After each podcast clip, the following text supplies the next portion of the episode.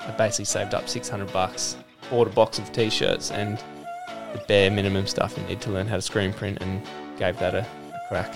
Phoebe and I have sold our cars to pay for your, your general bills or whatever. We lived in a $200 house for three years, renting and that kind of stuff. It's just like, again, that's not sexy. It's pretty nuts to look look back on. It's, it's crazy to think everything's come from that. For some reason, it's all panned out.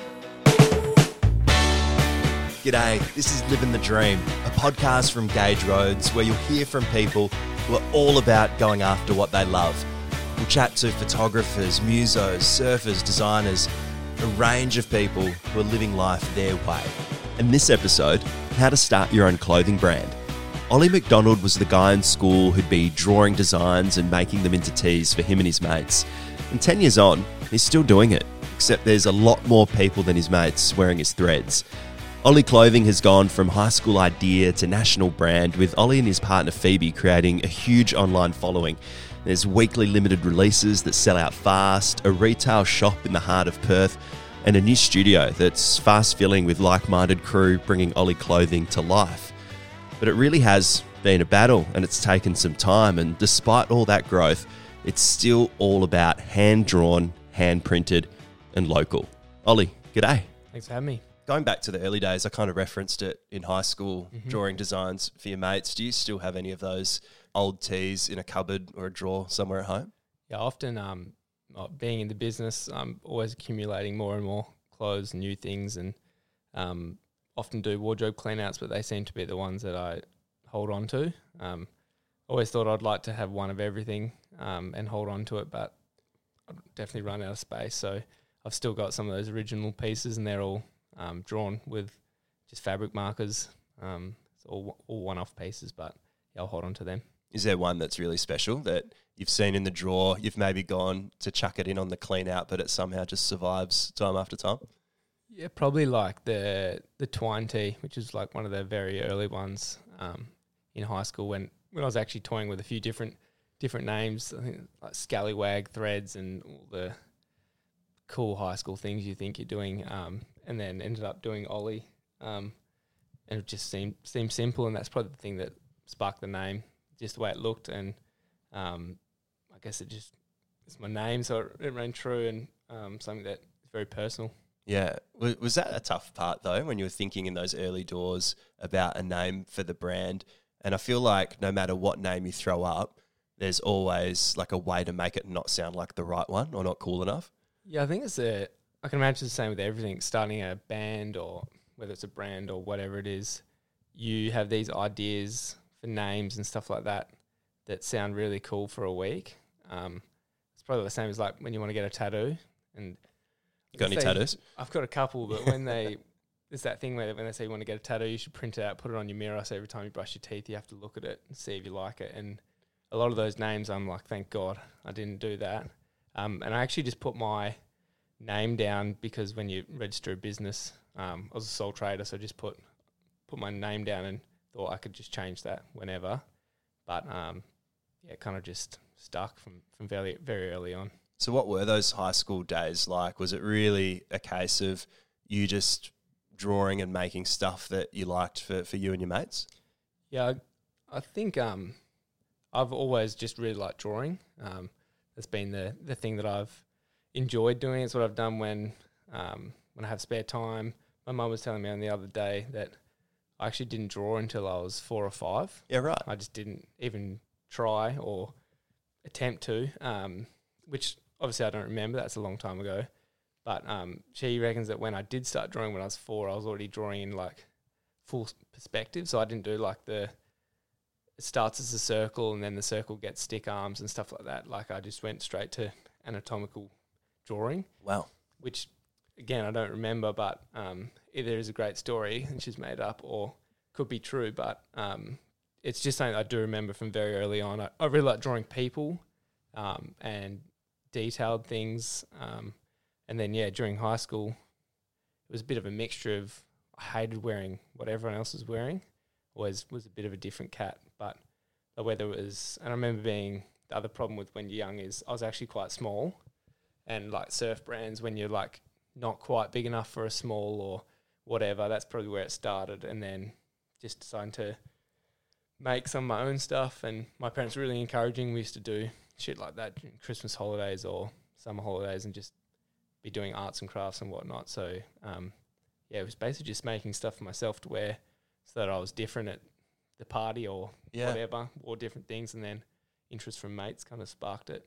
Yeah. Um, that's that's interesting that you never really kind of went through that early drawing phase as a kid, and bang, you were just I don't know, you leapfrogged everyone. Yeah, I, Yeah. I guess so. Did you get to skip year one because of that, or Oh, I think um, yeah, maybe you want an art class, but um, maths and everything else has never been my strong strong point. So yeah, drawing's always been an art, particularly has always been what I've been interested in. When did you think this might be more than just something I do because I want different clothes and I like to draw, and this might be something that I can do to spend my days uh, and and as a career? Yeah, it's funny. I was like reflecting on this um, not too long ago because we're coming up to our nine year anniversary, like officially, but I guess it's been way longer than that um, doing it. But I think um, I remember remember during high school, you know, you do your career choices and you asked like what you want to do, pick your subjects and that kind of stuff. Um, I said I wanted to have a t-shirt brand, and I remember t-shirts, uh, teachers kind of being like, "That's not really a job," kind of thing. Like, you should probably have a backup plan or whatever. The old backup plan. Yeah, you got to have. How many career plan. guidance counselors just gave that advice? Yeah, far out. So, um, yeah, I just, I'm, I'm a bit of an arrogant prick, or like when someone says you can't do something, that makes me want to do it a bit more. Yeah. Um, so, yeah, I just remember being like, no, that's what I, that's what I want to do. I didn't have a backup plan, but um, that must be what before year eleven. So, obviously, was thinking about it seriously from when I was in year ten, so 15, 15 years old. But um, yeah, I guess from there it's all kind of just panned out. A lot, of, a lot of luck, I'll have you, um, but um, yeah, obviously a lot of hard work as well. So thank God for that teacher who told you you need a backup plan just to maybe put a bit of fire in there for you. Yeah, exactly. Well, I remember at my school as well, they weren't actually going to offer art as a Really? ATAR subject. Right. So back then, I think, I think it's called ATAR or WACE, whatever it's called now. Um, and obviously they push you to, to do ATAR or WACE, that kind of thing. So, and, and I wanted to do that to leave my options open for uni or whatever it might may be. But um, thankfully, my mum really pushed for them to do it, and they ended up having to do like a mixed um, mixed class of like year tens, elevens, and twelves all in same class to to get ATAR art through. Um, so thank God, yeah, thank God they did because um, I think during 11, 12, year 11, 12, that's when like that's pretty stressful. And if it didn't wasn't doing art as a subject, I really wouldn't have enjoyed school. But because I had that balance, I really really enjoyed my time at, at high school. Do you still find a way to, to get that through art away from the, the brand, or is it always concentrated um, through Ollie? Yeah, it's it's interesting. Like I don't know if I've done a drawing for the point of drawing in like ages, um, but only recently got into painting. Like when I say got into painting, it makes me sound real wanky, but like just just painting like abstract things for the point of just doing something, which I find is quite like meditative, however you say that. But Yeah. it's just like something different to do, and, and having a two year old son as well, who's like wanting to get him into getting messy and doing art and stuff like that as well. So um, that's been enjoyable because I actually hated painting when I was in high school. Um, hated sculpture. Like it's when I say I like art, it's a weird one because I actually don't like art. Like when you talk about art as general, like I don't like going to museums. I don't know any artists. Like I couldn't name artists, but I just l- have always liked drawing, Yeah. which is like the bit that I like, and that's why I actually like hated uni. I did one, I think yeah, I think I finished the first year uh, of fine art, and I just like I hate doing art for the reason of having to then make up a reason for why you did that, like a deeper meaning thing. Yeah. Like that's just not. It's like just seems like bullshit to me. Like I draw things because that's what I feel like doing, in a way, rather than it being some deep thing that means something that it definitely doesn't. You kind of go on instinct a bit, it sounds like. You just Yeah. like doing stuff you like to do and you go down the rabbit hole and see what happens. Yeah, well, I've, and I only do it once. If I am doing a drawing or something and it's not working, I don't do that again. I, it's like it's real stubborn. Um, I guess that's the word, not arrogant. It's stubborn. Like I don't like. It's exactly right. I don't like doing things that I'm not good at, or I don't like doing things that I don't want to do. Yeah, which, they're not um, enjoyable. Yeah. Yeah, because it just to me it just seems like a waste of time. Obviously, the stuff you have to do, have to clean the house, have to do the stuff that no one really likes doing. But when it comes to like a job or something that you're doing long term or whatever, um, I don't like doing stuff that I don't enjoy doing. I used to call it sausage making. You know, there's Yeah. always a sausage making, but you should always be going after the steak. Yep. Which probably, you know, isn't great for a lot of people who may be a vegetarian or vegan, Yeah. um, like my wife. Yeah. Sorry. Um, hey, so take us back then a little bit because you you love drawing. You start designing some stuff. Uh, mainly because you want something cool to wear that's different to everyone else. Yep. Your mates get in on it. You have this teacher who's like, get your backup plan together, and you're like, stuff you, I'm going full throttle at this. So, Yep. did you pursue it straight away um, after school, or was it a little bit later that you had full crack at, at making this a business? a bit of a mixture. Like I finished finished high school and, and, and did did pretty well. Got um yeah, got a score or whatever they call it that could get you into most things. But um it's still what I wanted to do. So I actually enrolled in fine art at Curtin Uni. Um and I guess the plan um was to do that, finish that and then maybe do like a TAFE course or something in business to learn business things. I didn't do any business kind of studies at school or anything like that. Um, but when I, yeah, when I got there, it kind of just wasn't again something that I was in wasn't really enjoying. Like I didn't mind the the art making part of it, but as expected with uni comes assignments and art history and it's just stuff that like to me when I'm thinking about long term like what I want to do, art history didn't have much of a Kinda wasn't impact on relevant, that. right? Yeah, it's Yeah. not really like one of the stepping stones. So probably got to halfway through first year and I was like, this is this isn't what I want to do. Uh, and I started looking at maybe what I did want to do. You start thinking about 18 or I was actually 17, um, maybe, yeah, backup plan or whatever. Um, and I thought I wanted to do industrial design, maybe furniture design. Um, I was working as a cabinet maker at the time. I've always liked working with my hands. Um, so that was actually the plan I enrolled to change over to industrial furniture design. Um, and uh, then during the Christmas or whatever it is, the end of end of semester, uh, I decided to defer um, and just see how I went and do one year of making t-shirts, um, and then was yeah going to come back and do industrial furniture design. But um, yeah, I went into that year with no background in screen printing. I'd never done screen printing. Yeah, right. Um, I didn't know how to do any of it, but um, I basically saved up six hundred bucks from my job, um, which was yeah cabinet maker, and I was driving a coffee van as well.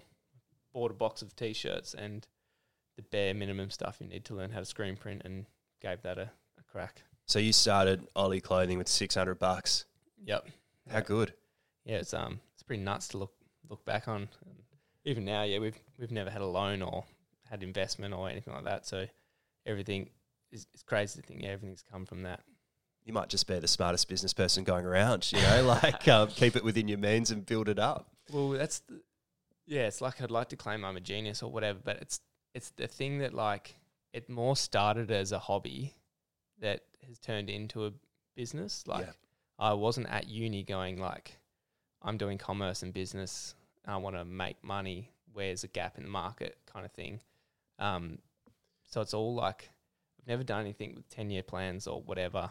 Um, and I'm always from the start be, been very willing to like do the hard work. It's like I didn't want to just start something and then not actually be that interested in it and sell it or whatever. So it's um yeah, it's it's in a lot of it's right place, right time. When you talk about gap in the market, Instagram was very new, all those kinds of things that like just for some reason it's all panned out for me, I reckon. Is that why you think it it's worked, or one of the reasons? Because it's been authentic, and because you just love it, and if you love something, you're just going to work as hard as you need to to to make it work. Yeah, I think that's that's pretty much it. Like um That's the secret. Wrap it up. yeah, Yeah. you can. Let's close this up. Uh, but I, yeah, I do think like if you genuinely are passionate about something, you'll you'll push to do it and do it properly. Like there's been that many times in the business where things are at all time low, and it's if I reckon if it wasn't something that you were passionate about as an interest or a hobby, you would just go, this isn't this isn't worth it, kind of thing. Because if it was just a business and I was selling whatever, then it um, it wouldn't matter so much if it was just that kind of thing. But because it's something that I just want to do so badly, you just you make things work. And I think business is like that, especially those first years. You you got to push through some through some stuff. And I get messages all the time like, "How did you start?" or "How did the first five years go?" or whatever. And it's like, how much time have you got? Yeah. Because it's not really like a something I can reply to via a DM, and it's not going to be the same for that person either. Because, like I said, timing of things, or Instagram and the way that you market it and that kind of stuff. Like it's, um, I reckon if I tried to start this now, I'm glad I didn't go to uni and then do TAFE and then some other course in business and then try to start it because I think it just wouldn't wouldn't work. Yeah. So would that be? I know you get hit up, right, and people sending you DMs and, Yeah, and wanting some advice, but would that be the the core advice to anyone, whether it's someone that wants to start screen printing tees or wants to start a cafe? Like, get into it if that's what you really give a shit about, uh, and and just be authentic to it. Yeah, and I think like the important bit is you can't start like where you see the people that you admire. Like you can't just like for you guys, I can't go. I I really like beer, and I want to make beer for Optus Stadium or whatever. Like that's fine if that's what you want to do, but that's not where you're going to start off. And like I think people see what we're doing. Uh, yeah, a new collection every week, and all the ten staff, and the warehouse, and a shop, and they're like, I want that, but they don't want to look at 10 years ago when you're doing markets out of the back of your car, you're working from your dad's spare room, like that kind of stuff is not like, That's not sexy, right? it's not sexy now, but it's like, it's just part of the, part of the growth of, of any business. And whether that's, yeah, making and selling t-shirts or brewing beer or whatever it is, it doesn't just start at the top. So, have you had moments then, because you didn't have this grand plan of where you wanted it to be, where you've stopped for a second and gone, oh shit, like we're here, like this is what it is now, and almost been surprised at where you're at? Yeah, Phoebe and I, because so we run this together now, which is, yeah, a whole nother part of the story. Phoebe's came on It's your partner, right? Yeah. Yeah. So we're just about to get married. and We've got a little boy together. Um, so we're directors, 50 50. Um, it's funny because I'm the name, and am I allowed to swear? No. Yeah. Oh, fuck. All right. I'm like the, the face of this. I wear my fucking name tag everywhere and, and whatever. Um, and Phoebe is a 50 50 owner and just goes under the radar a lot. But um, she does like so much when it comes to the actual running of the brand um, and, and, and making it work. So it's just like sometimes we both just sit there like, shit, this is pretty crazy. Like a store on William Street next door to the store that I used to buy my blank shirts and markers from that the store that I loved when I was a, a kid. Um, and yeah, like 10 staff in this warehouse. It's just like, if I saw this when I was in high school and knew this is what was coming, like you just wouldn't, you just wouldn't believe it. So it's, um, yeah, there's so many times where, um, where you have to pinch yourself, but then there's so many times where like Phoebe and I have sold our cars to pay for your tax bills or your general bills or whatever. We lived in a two hundred dollar house for three years, renting and that kind of stuff. So it's in Midland. So it's just like, again, that's not sexy, and people don't know that, but they they see what you're doing and think like, fuck, you must be living in a mansion and like driving these cars or whatever. Because I think that's what places like Instagram and stuff do. Even though, thank God, we don't do that.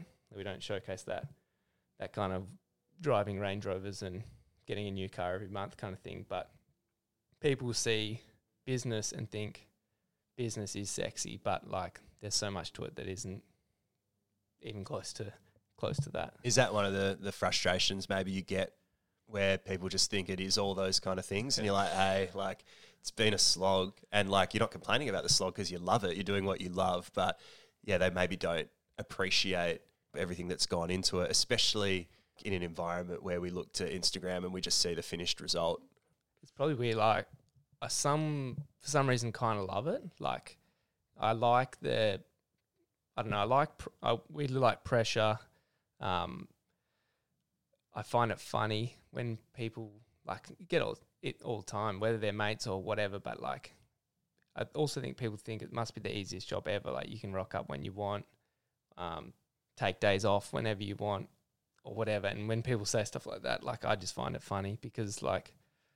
It, again, it might look like that, or you might think that if you had that job, that's how you would do it. But it's just it's usually the opposite of whatever people think. So, and there's not again like how much time have you got? You don't. Ha- there's no point explaining that to people that are like, well, that must be easy or that must be so wha- whatever. So it's just like, sure, that's what you want to think. Like that's fine. It doesn't really. None of that really bothers bothers me. I guess. Um, you mentioned Phoebe before. Yeah. What's it like working with your partner, and and especially like working so much on on a business and a clothing brand um, together? Yeah, I guess you better like that person because um, it's a lot of there's a lot of time. There's a lot of like discussion, and I guess it's like finding that perfect gap. Like it's got to be the perfect person, really, because you are constantly when you're in a relationship with someone, you're obviously constantly talking about life and goals or whatever. If you have to mix that with business chat over dinner or constantly interjecting with stuff about work and stuff like that would really piss some people off. But because we both are so committed to it, it's like it, it just works. So I don't think it would be for everyone. Like it could could break a relationship quickly, but um, for Phoebe's and I, it's just been like the best thing because it would be pretty hard, I reckon, also to run a business if the other person didn't know what was going on or again like how hard some things were or whatever. You kind of ride that wave together. So how did you guys meet, and when was that? Instagram. Hey, Yeah, of all places. No, um, yeah, I um, didn't strike me as like a slide into the DMs I kind didn't. of guy, Ollie. that's the bit. That's that's the next part of the story. I did the old like liked two photos, The double like. The double like, and then um, she liked one back, and then I actually added her on Facebook. So again, this is like six years ago, uh, and then she messaged me on Facebook and said that I'm going to run out of photos to like soon. So uh, that was the start start of it all. Um, she, Phoebe was uh, working as a model at the time, Right. Um, and then basically as soon as we met, we didn't spend a day apart. Uh, then she moved to Sydney uh, for a bit, and I went over there with her, and then I went to America with some mates, and then when came back, she moved into my dad's place with me, which is very romantic. Yeah. Um, and yeah, since then Well, you can have it all. Live with me and dad. exactly in Yeah. the granny flat. Um, Cute. what a setup. So yeah, from there we've just um yeah gone one thing to another. Then she she wasn't working with me at the at the time, um, but pretty quickly we decided to open a store in Mount Lawley, our first store, and then uh, Phoebe came on board actually just to work retail. I'd never worked retail before, so she came on to like kind of sort that part out because she'd worked at Bonds and few other places, and then yeah, very soon whipped me into shape when it came to like just business stuff, cash flow stuff, um, projections, actually having a fucking plan um, and an idea of what's going on. Um, because I guess I did, being a hobby, it I did treat it still like that, like wasn't very businessy. Yeah. So it's like, um, I think a few times she's just like, "What's your what's your fucking plan with this? Like, what do you want it to be?" kind of thing. And when someone asks you that, you're like, "Jesus, I don't good call. I don't not sure." Just kind of was riding riding the wave of good and a lot of bad as well. So it's um, yeah, Phoebe's been like phenomenal in actually turning it into a business. Yeah, that's interesting because you always probably viewed it a certain way, right? Like you're doing something that you just gave a massive shit about and love doing every Yeah. Um, but without her, you, you see her as having that outside perspective of, hey, we can we can make this into into what it is now. yeah, well, like within the brand and particularly my family, like Phoebe's referred to as the real boss. Um, because yeah, it does take like someone that actually will do the businessy stuff, like your insurances, like your emails, your admin, like sort that stuff out. Your That's super important. Like yeah. a million businesses have fallen by the wayside because that stuff wasn't sorted. that shit can catch you out. So, Yeah. um, like for me, I'm, I'm very like in the moment, or cr- and creative. So it's like I'm thinking. I think I'm thinking big picture when I'm thinking like future collections, but am I thinking cash flow? Am I thinking tax planning? Am I thinking employees? Like what we need, blah blah, rent negotiations, like all that stuff. That Yep. I don't do any of that. You've probably emailed me before thinking you're talking to me, and it's probably Phoebe. Like It's that awkward kind of stuff. Yeah. So, yeah, it's legit. Like I'm just not someone that's very on top of that Yeah. stuff. Um, so it's a, yeah, it's a good balance because also if Phoebe was like wanting to create collections and do the drawing, then we might be having a different conversation because like we don't step on each other's toes. Like we just trust the other person has that lane sorted and I've got mine. We still talk about it, but it's not like having too much of an in, input on both things. That's really interesting. So you respect and trust each other enough to take care of your area. Yep. And probably trust enough uh, each other enough to talk about it, but Yeah. ultimately for them to to make the call. Yeah, it's almost it almost does sound very businessy. Like that Yeah. person has that last say on that area, and it's just that's the way it works, and that's the way it has worked, and um, hopefully will continue to. Yeah. Why screen printing? Because you mentioned earlier that you hadn't done that before Yeah. going through high school. When did you discover that, and why is that the the way you wanted to do it uh, for for your brand? I think um, like my I come from a pretty arty, I guess, family. Um, both my parents are architects. My sister studied fine art at Curtin, um, and we've always been encouraged as kids to do do art. And I probably just looked to, I guess, like you do when you're young, you look to your parents, you look to people around you to like for guidance, I guess. And they, I guess, they were the ones that said that's how you make t-shirts. That like screen printing it's the traditional way to make tees. Obviously, there's there's shit now that prints it out like a printer. Um, DTG, I think it's called direct to garment printers and stuff like that. But a, I didn't have thirty thousand dollars to spend on one of those, and b, again, it was a hobby. So um, screen printing's fairly low cost to set up. Um, I'd made paper stencils and all kinds of things to learn how to do it, but um, yeah, I think that was just doing the Google research. It's like I don't have a degree, but I did a lot of YouTubing and reading online, and that's pretty much what how I learned how to do it all. There's enough What you meant to information out there for free, right? Um, Exactly. So I've obviously been at your studio before and, and seen you work, but for people who might not have seen screen printing before, how does that how does that work? We're just about to release a T that's how to screen print as well. That's hilarious. Um, just so that just to clear it up because it's like um when we take videos and stuff, it's people's brains like explode um in the DMs because it's just like it is kind of there's something nice about watching it from start to finish, I guess, and you've seen it too. It's very hands on, very old school, but basically it you could describe it as like a picture frame with a mesh covering. Um, but basically the the mesh is solid, no ink can go through it. But you then you burn your design, your drawing into the mesh, um, and then it allows ink to pass through those areas. So if you hold it up to a to a light or whatever, you'd only see light come through where your drawing, I guess, is. And then you use a squeegee uh, to push the ink through onto the t-shirt, and put it through like a we put it through a big dryer. Um, but you could just use a heat gun or a hair dryer or something to basically set the ink and cure it. And and that's done by hand. That's not done through a machine. That's someone is pushing that.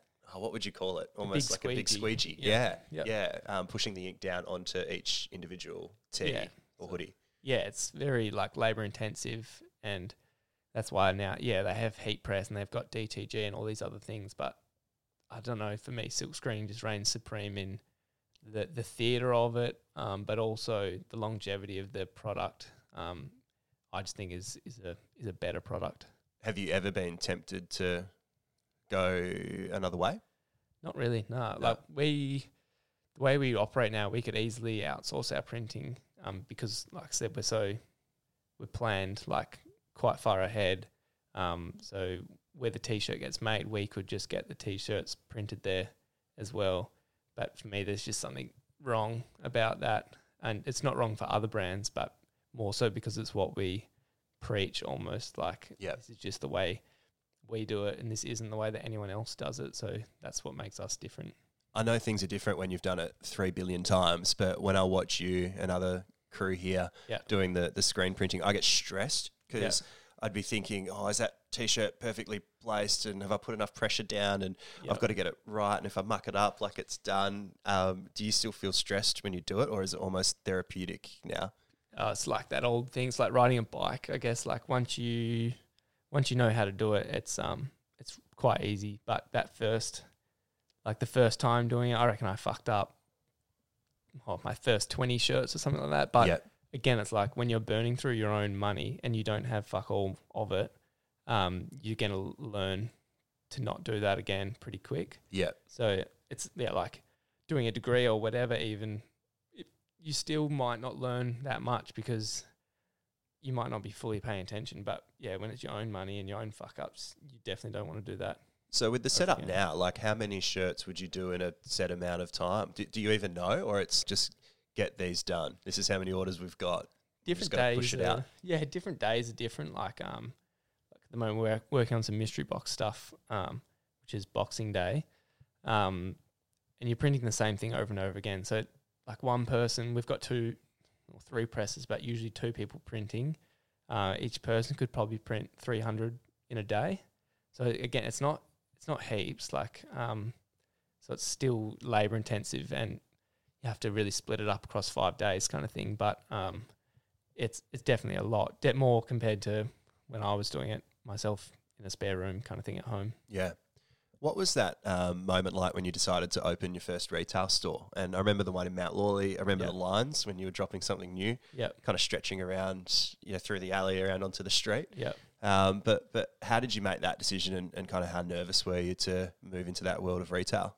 I think again it's weird. I I probably don't really get nervous, which is strange, but don't know if it's because I'm thinking further ahead or just back in what you're doing and just hope that it works, kind of thing.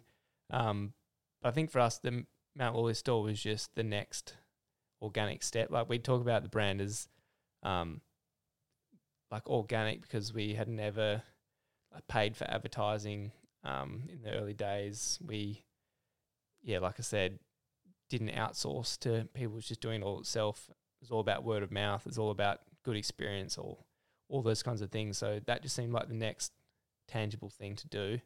Um, was open that store, and we'd done a few openings at our warehouse in Burswood that um, just went fucking nuts. Like Completely more than you thought it would be. yeah, it was like just wanted to see if people would give a shit Yeah. about seeing the process and live printing and that kind of thing. Um, and we had we did it on Anzac Day. It was raining, um, so already two of those things. I was thinking like it's not going to be busy, and we had I reckon there was close to 200 people lining up in the rain to come in. We sold out of shirts in six minutes, kind of thing. Like once they were in, and ended up just having to print whatever on a t-shirt, and people were buying it. After that, that's when you're like, like we should have a shop all the time. There's something here. Yeah. Yeah. Um, mind you, like when we did open Mount Lawley, I probably was ex- because you'd had that false sense of like this is busy, was expecting it to be busy all the time, but then quickly learned retail is like not guaranteed. Um, especially we were in a laneway, accessed yeah from the back of a car park. We had no street frontage, all those kinds of things, which was on purpose. We wanted to be a bit hidden, but um, that was like a learning curve. But I'm glad we did that first to test it, see if it actually worked, because basically anything could work if if that space did. Yeah. Right.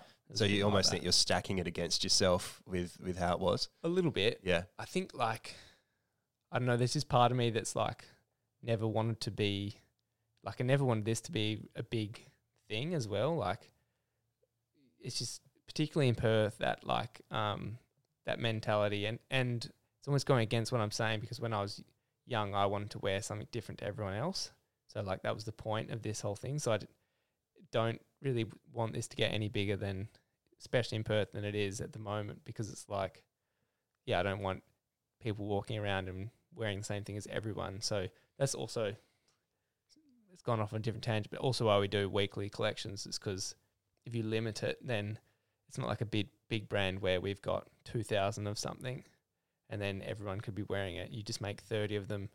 If there's thirty people wearing it in a room, that's lucky. They must be the th- only thirty people that have it. But it's it's about making things feel a little bit more personal and um, a bit special, I guess. That must be a weird thing to weigh up in your head a little bit Yeah. about, you know, you want people to be wearing your clothes, Yeah. but not wanting it too much. Yeah, it's like um, it's a it's a fine line to walk, and it's probably lucky I'm not a businessman because it's probably a shit business structure.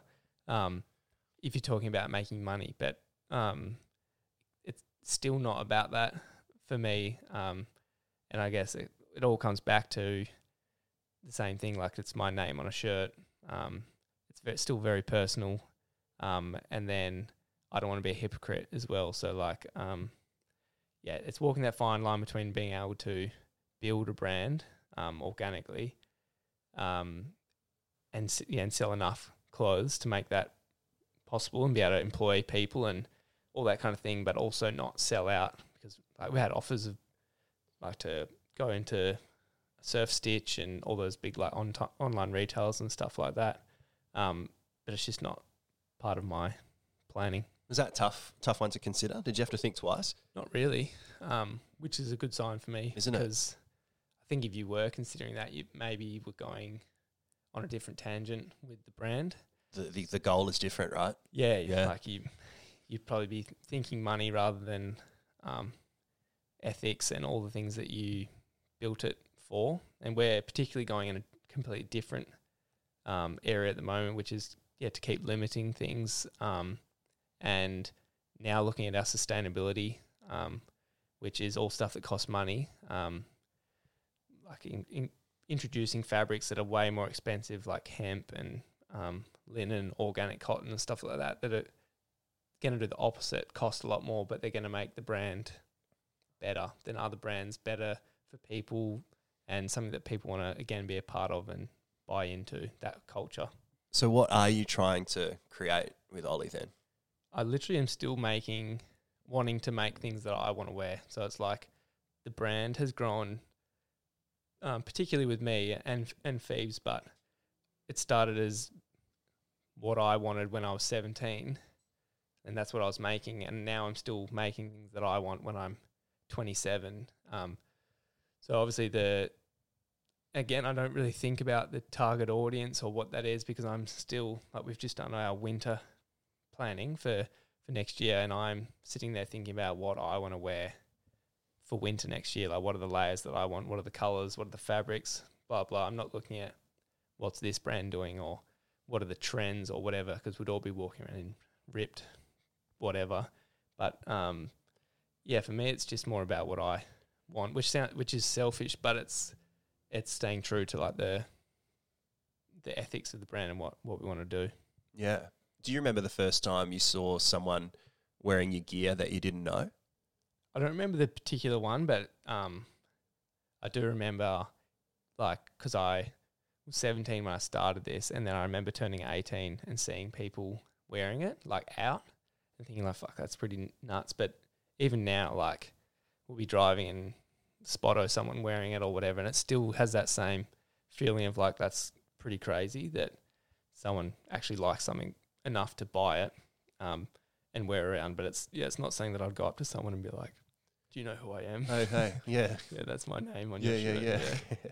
That's me. yeah, exactly. Did you want to have a photo? Exactly. I like. I'm a I'm a pretty shy person unless I'm comfortable or have had a few drinks. But I wouldn't. Um. Yeah, it's just not something that like other other business owners would be good at that. Um. What do they call it? That when people socialize and Oh, whatever. networking. networking. Yeah. No thanks. I suck at that too. yeah. Yeah. No, that's not for me. Like I love talking to people if they're interested, but I would never want to push myself on Yeah. someone thinking that they gave a shit. So you still get a massive kick if you see someone wearing your stuff. yeah, definitely. And I get a huge kick if if they come and talk to me or whatever. But uh, yeah, it's not something that I li- I don't really like approaching people and trying to strike up a convo and talk about being or like go to things and talk about being an entrepreneur or whatever they want to call you. That Yeah. kind of shit. It's just no thanks. Yeah. I want to ask you a little bit about the design side of things. And you were saying just before that it had been ages since you'd just drawn something or painted something just, just for yourself. But how much time do you do you spend on that? And where does like the inspiration for, for your design come from?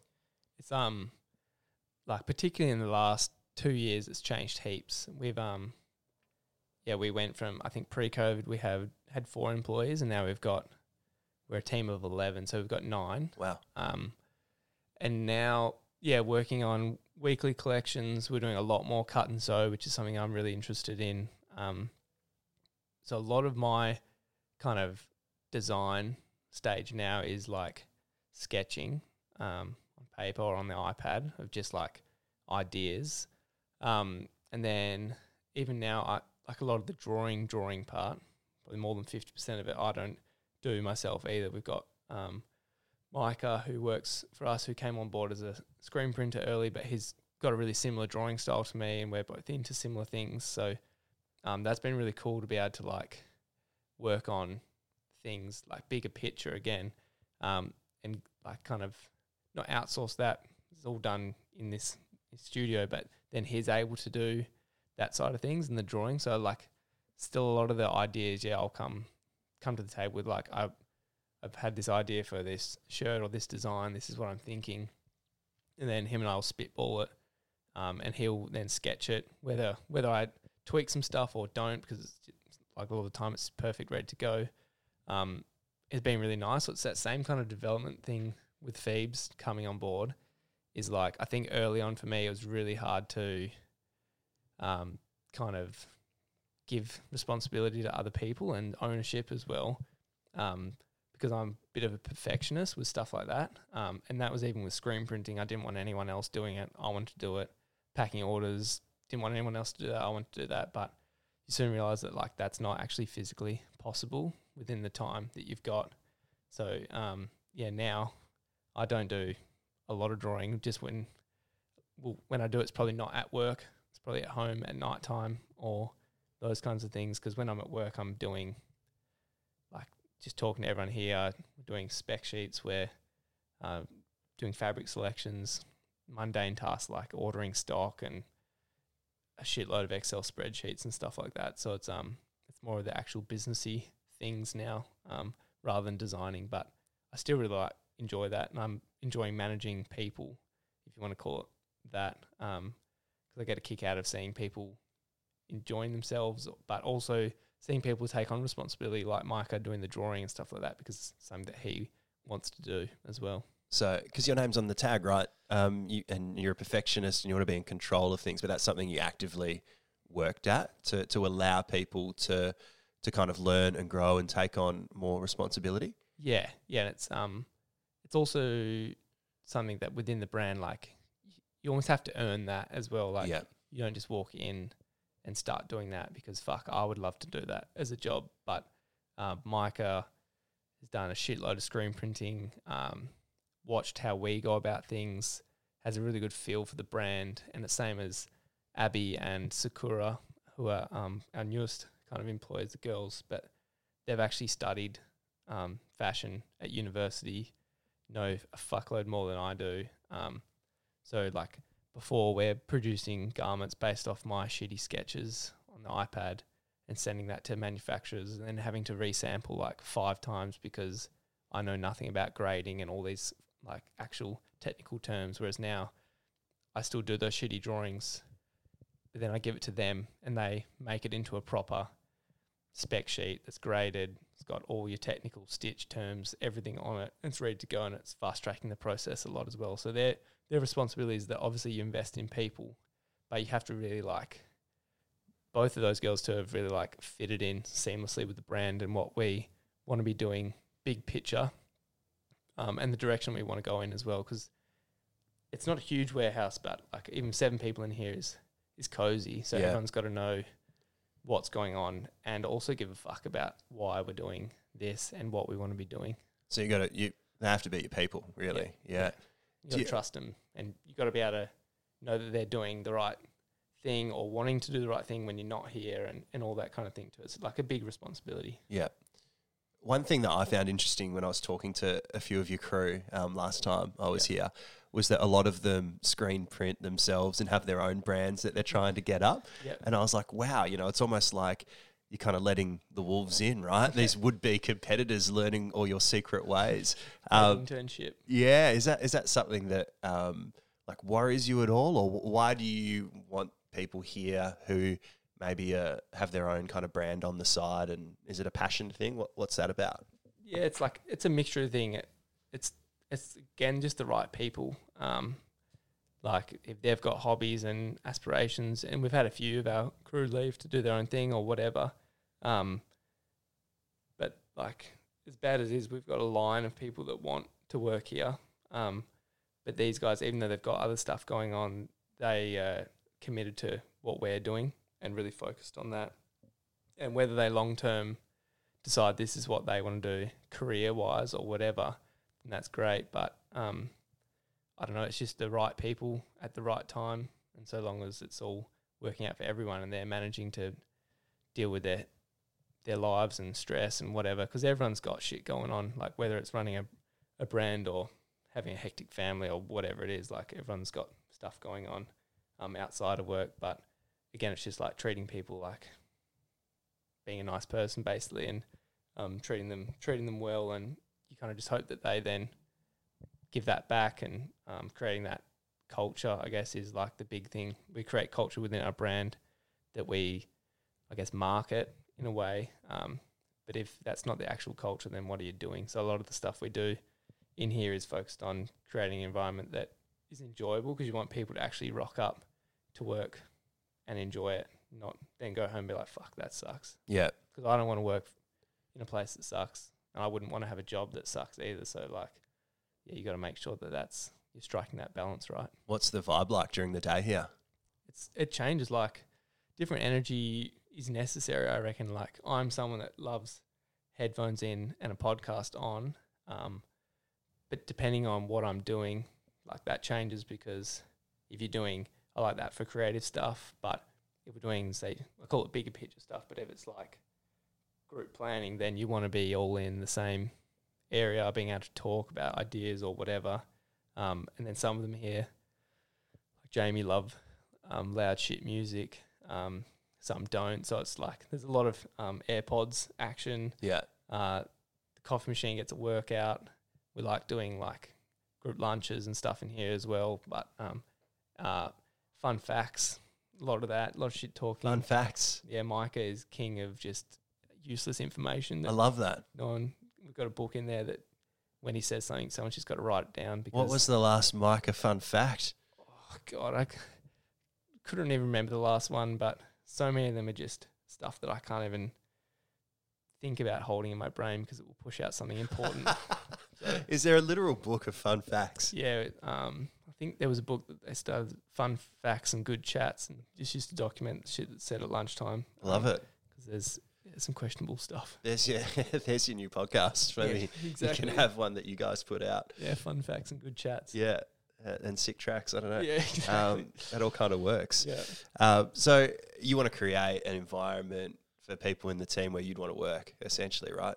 Basically, yeah, because again, it's all about preaching and then following through with that because I don't want work to feel like work. I want work to feel like I enjoy it. Um, and then you just want everyone else to feel that that same way. Yeah. Because if you're not if you're not passionate about something, that's what it comes back to as well. Then you're not probably doing it properly. Um, and that's kind of the thing that we encourage. Like if you if you're here to be here and, and en- enjoy it. Um, I know you said a massive part of kind of things getting to where they are today um, was Phoebe coming on board. Yeah. Um, on the design side of things, and it's probably never just one thing, but was there a particular design or tee or line you think that that really kind of pushed things along, or that people just seem to to really love and, and gravitate towards?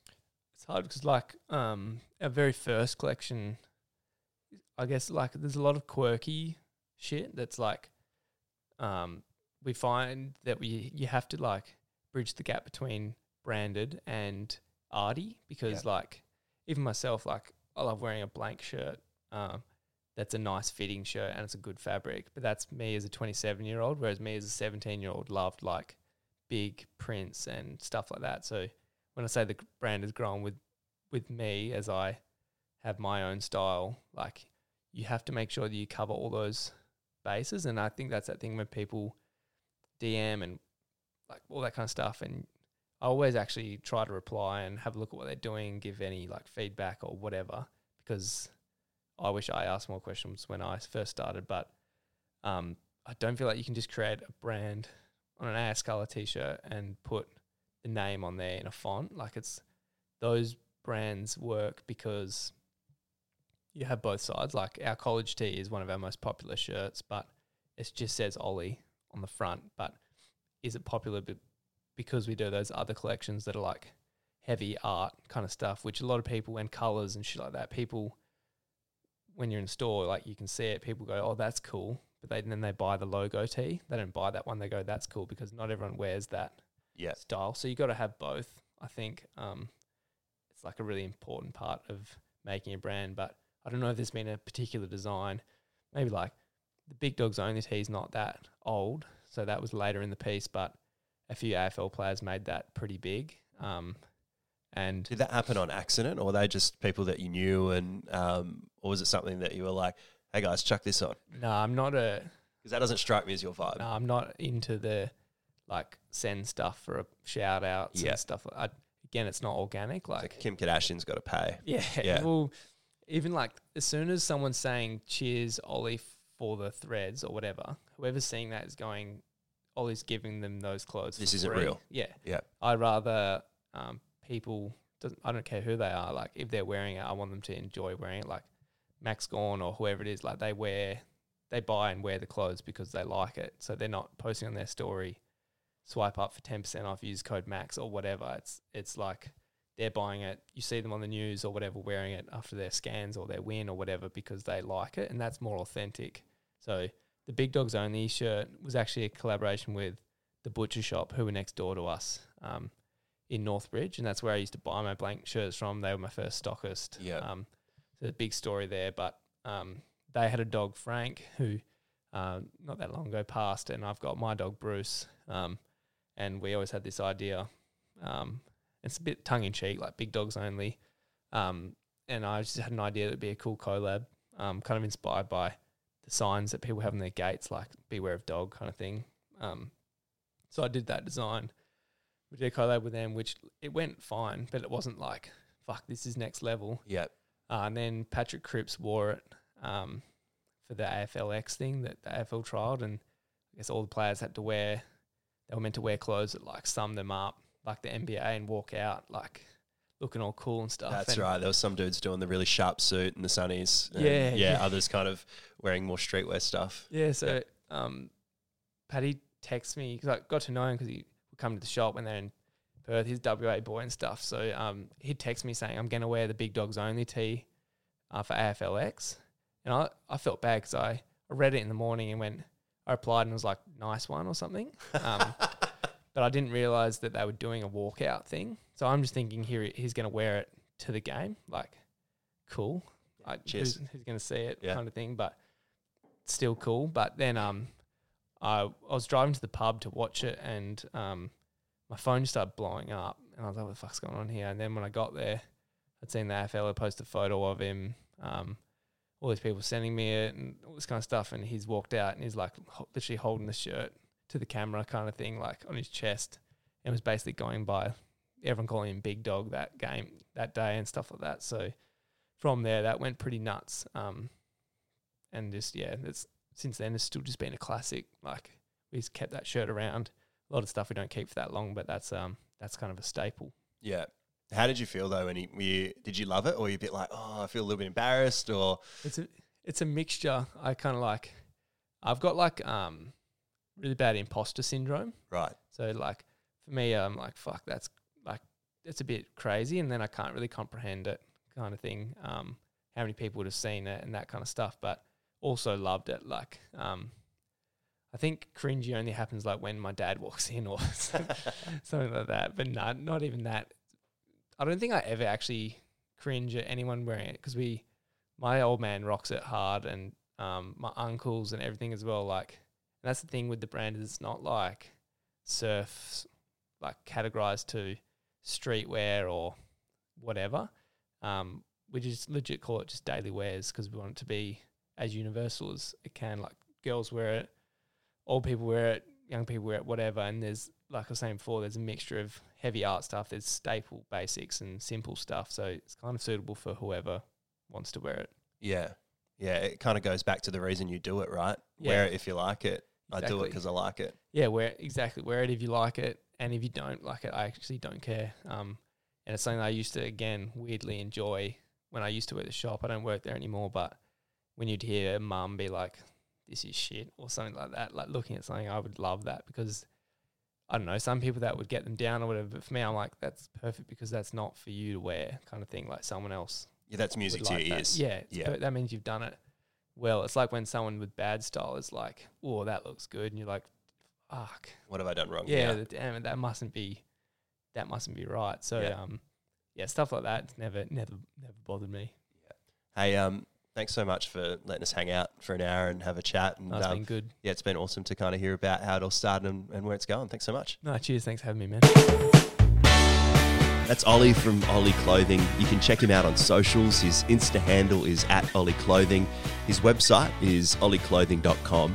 And if you're in WA, pay the crew a visit. Their store's at 278 William Street in Perth. Thanks for taking a listen to Living the Dream. I'm Jamie Burnett. We'll catch you next time.